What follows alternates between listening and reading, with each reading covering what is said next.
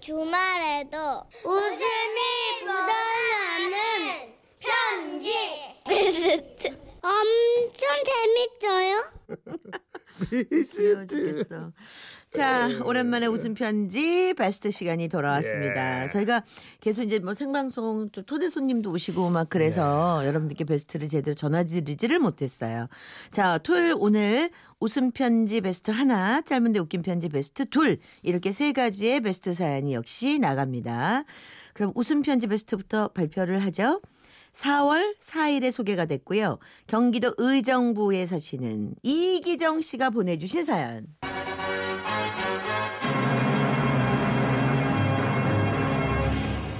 검소는 아무나 하나. 꽤 오래된 것 같아. 네. 아마 그래서 들으시면 더 새로운 살아서 빌딩 사자 그거예요. 아 그거였나? 예, 그 어떻게 그걸 기억하세요? 웬일이에요? 아, 기본이 없지만 그래도 머리는 좋아. 약간의 기억. 자, 어떤 사연인지 다시 한번 들어보시죠. 어느 날 남편과 TV를 보고 있는데 알뜰살뜰 돈을 모아 부자가 된 부부 이야기가 방송에 나왔습니다. 아, 저희는 뭐 특별한 거 없어요. 그냥 뭐 꼭 필요한 게 아니면 지출 안 하고 생활에서 낭비되는 지출을 최대한 줄여서 검소하게 사는 거죠. 집중해서 방송을 보던 남편은 방송이 끝나자마자 달력을 찢어 뒷면에 뭔가를 크게 적더군요. 가훈 검소하게 살아 빌딩 사자. 남편은 가훈을 거실 한가운데 붙여놓더니 무슨 중대한 발표라도 하듯이 비장한 목소리로 식구들을 불러 모았습니다. 야, 오늘부터 우리 집 가훈은 검소하게 살아 빌딩 사자 이거다. 그냥 검소하게 살자고 하니까 막막하지. 그럴 것 같아서 몇 가지 철칙을 준비했다.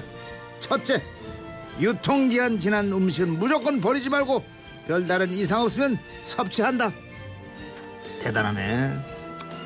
둘째, 화장실에서 휴지는 큰 볼일에 5칸으로 통일한다. 말도 안 돼. 5칸으로 어떻게 해결해. 아, 이것도 3칸 안에다 늘릴 거야.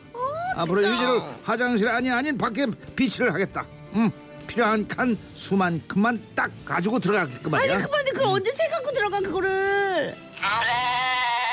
휴지 사용에 대한 충격이 가시지 않았는데 남편의 검소 철칙 연설은 계속 이어졌습니다. 손 닦은 물이나 세수한 물은 모아뒀다가 발 닦을 때 사용하고 앞이 전혀 보이지 않을 정도가 아니고서는 캄캄하다고 불을 켜지 않는다. 난방은 영하가 아니면 틀지 않을 테니까 집에서도 옷을 단단히 껴입고 당장 월요일부터 교통비 아끼기 위해서 자전거를 타겠다. 그러니까 다들 걸어 다닐 수 있는 거리는 웬만하면 운동 삼아 걷고 걸어서 다니도록. 이상 어려운 거 없지? 남편의 비장한 태도와는 달리 딸들은 그게 어디 되나 봅시다 하는 표정을 지으며 방으로 들어가더군요. 그리고 다음 날 아침 남편은 냉장고 깊숙이 가려져 있던 요거트를 발견했어요.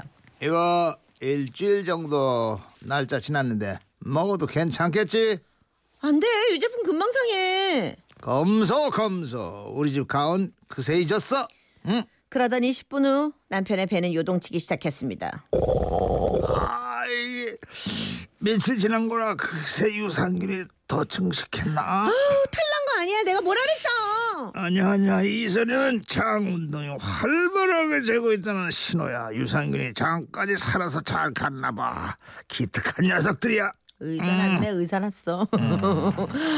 하지만 그 말이 끝나기 무섭게 배에서 큰 진동이 울렸고 남편은 허리를 반 접은 채 화장실로 달려갔습니다. 그래도 보민이 말한 게 있으니 급해도 철칙대로 입구에서 휴지를 세기 시작하더군요. 1칸, 2칸, 3칸, 4칸. 당신 봤지? 난 딱 5칸 갖고 살아간다. 알았어. 빨리 급한 불이나 꺼. 잠시 후 화장실에서 나온 남편은 몇 걸음 나오다 말고 다시 되돌아 들어가더군요. 하나, 둘, 셋, 넷, 5칸. 잠시 후 화장실에서 남편이 부르는 소리가 또 들렸습니다. 여보. 아 왜? 휴지 좀 통째로 넣어줘. 5칸으로 어림도 없어. 휴지 사용 철칙 내일부터 하자. 참네. 그날 저녁 가족들과 밥을 먹는데 남편은 식탁 가운데 촛불인지 횃불인지를 켜놓대요. 3월 초였지만 난방을 하지 않은 집은 썰렁했고 딸들은 내복에 패딩까지 입고 식탁으로 나와 앉았죠. 아빠 이것 봐.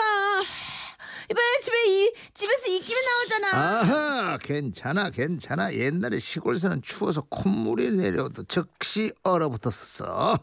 그리고 아무리 추워도 집에서 동상 걸렸단 말은 못 들어봤으니까 얼른 먹자. 뜨끈한 음식이 들어가면 몸이 녹는 거야.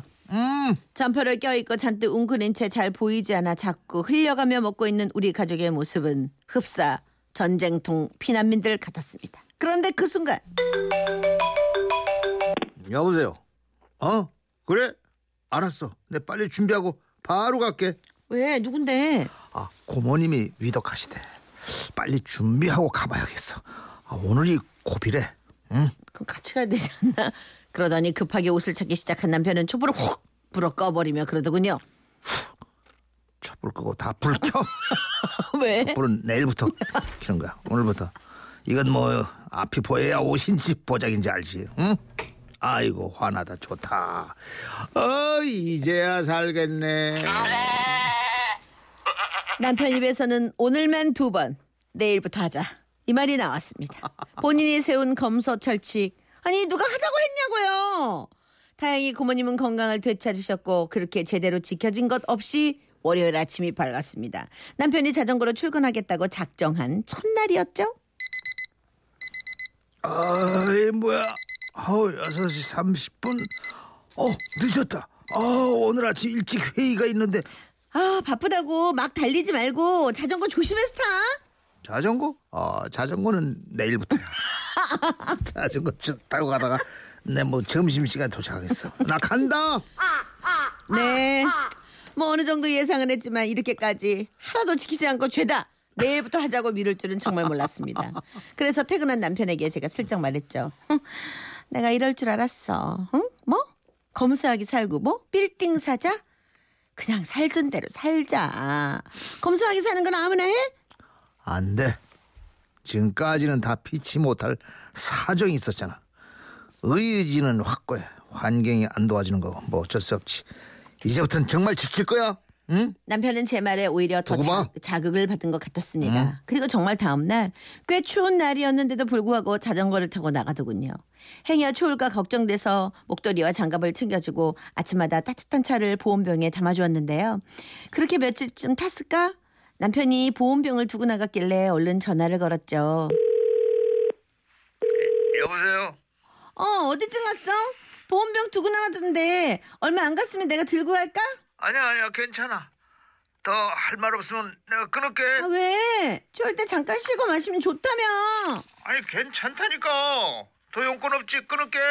그런데 바로 그때 남편 말과 오버랩으로 겹치는 낯익은 음성. 이번 정류장은 땡땡 아파트입니다. 다음 정류장은 땡땡 초등학교입니다. 가만있어 봐. 무슨 소리야? 버스 탔어? 오해하지마. 갑자기 다리에 쥐가 나서 딱 오늘 하루만 탔어. 자전거는 어땠는데? 상가 코너 돌면 자전거 보관소 있어. 거기 자기 오해하면 안 돼. 정말 딱 오늘 처음 탔어. 진짜야. 내일부터 무슨 일 있어도 자전거 탈게요. 과연 이렇게 해서 건물을 살 수 있을까요? 아무래도 남편이 써놓은 가훈을 오늘 할 일을 내일로 미루지 말자로 바꿔야 할 것 같습니다. 나 이거 확 기억났어. 맞아 그거. 윤음서 씨. 남아 이런 풍선껌이네요. 그러니까 폼은 자기가 다 잡아놓고 야, 말이야. 응? 남아 이런 풍선껌. 이거 어디서 나온 말이야. 근데 아버님 이건 너무 사람을 짓밟았다. 멋져. 남아 이런 풍선껌. 9894 건물 말고 건어물이나 사겠네요. 검소해가지고. 참네. 민경희 씨, 저희 집은 영상 5도쯤 되면은 난방을 시작합니다. 집에 어린아이도 없고 더신 신고 조끼 입으면 살만하더라고요. 이젠 어지간한 추위에도 끄떡없는데 문제는 여름이에요. 겨울엔 그치? 건강해지는 거예요. 비법이 참는 게. 저도 안 틀거든요. 그럼 피부도 좋아지고요. 그런데 그렇죠. 여름은 못 견디겠는데 에어컨은 켜야 되잖아. 6341 저도 전략하자고 다짐. 절약인가? 절약하자고 다짐하고 딱 카드 한 장 들고 다니는데 그게 신용카드다 보니까 절약이 안 되네요. 차라리 돈을 들고 다니는 게 절약이 돼요. 다 쓰고 나면 안 쓰잖아요. 그렇지. 카드는 계속 쓰게 되거든. 그렇죠. 아, 참 재밌는 사연. 자, 이기정 씨께 50만 원 상품권은 이미 보내드렸고요. 오늘 홈 그릇 세트를 선물로 또 보내드리겠습니다. 축하드립니다. 자, 웃음 편지 베스트의 옆버러롱 퀴즈.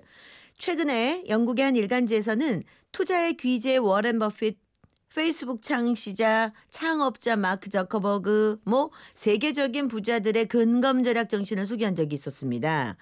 자, 그렇다면 다음 보기 중에서 여러 가지 절약 방법 중에 단벌 패션으로 유명한 인물은 누구일까요? 이거 궁금하네.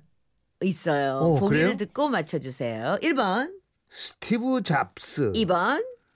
스티븐 스필버그. 3번. 스티비 원더. 4번. 조영남. 조영남 옷이 너무 많아요. 절대 아니에요. 그렇게 이거는. 많진 않아요. 아니야, 매일 갈아입어.